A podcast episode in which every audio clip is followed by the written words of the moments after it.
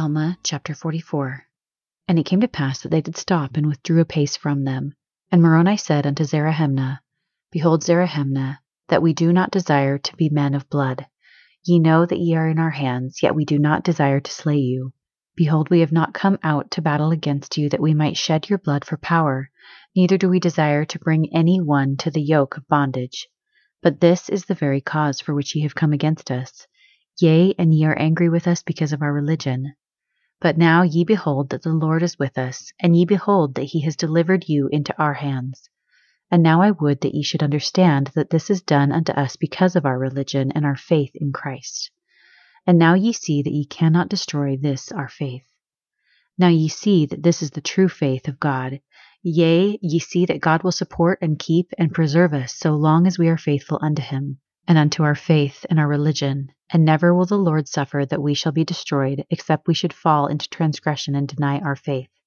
And now, Zerahemnah, I command you in the name of that all powerful God, who has strengthened our arms, that we have gained power over you, by our faith, by our religion, and by our rites of worship, and by our church, and by the sacred support which we owe to our wives and our children, by that liberty which binds us to our lands and our country yea, and also by the maintenance of the sacred word of God, to which we owe all our happiness, and by all that is most dear unto us. Yea, and this is not all. I command you by all the desires which ye have for life, that ye deliver up your weapons of war unto us, and we will seek not your blood, but we will spare your lives if ye will go your way and come not again to war against us. And now, if ye do not this, behold, ye are in our hands, and I will command my men that they should fall upon you, and inflict the wounds of death in your bodies, that ye may become extinct. And then we will see who shall have power over this people. Yea, we will see who shall be brought into bondage. And now it came to pass that when Zerahemnah had heard these sayings, he came forth and delivered up his sword and his scimitar and his bow into the hands of Moroni, and said unto him, Behold, here are our weapons of war. We will deliver them up unto you. But we will not suffer ourselves to take an oath unto you, which we know that we shall break, and also our children, but take our weapons of war, and suffer that we may depart into the wilderness. Otherwise we will retain our swords, and we will perish or conquer. Behold, we are not of your faith. We do not believe that it is God that has delivered us into your hands, but we believe that it is your cunning that has preserved you from our swords. Behold, it is your breastplates and your shields that have preserved you. And now, when Zerahemnah had made an end of speaking these words, Moroni returned the sword and the weapons of war which he had received unto Zerahemnah, saying, Behold, we will end the conflict. Now I cannot recall the words which I have spoken. Therefore, as the Lord liveth, ye shall not depart, except ye depart with an oath that ye will not return again against us to war. Now, as ye are in our hands, we will spill your blood upon the ground, or ye shall submit to the conditions which I have proposed. And now, when Moroni had said these words, Zerahemnah retained his sword, and he was angry with Moroni, and he rushed forward that he might slay Moroni.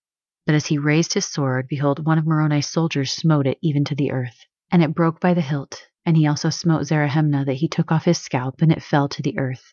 And Zerahemnah withdrew from before them into the midst of his soldiers.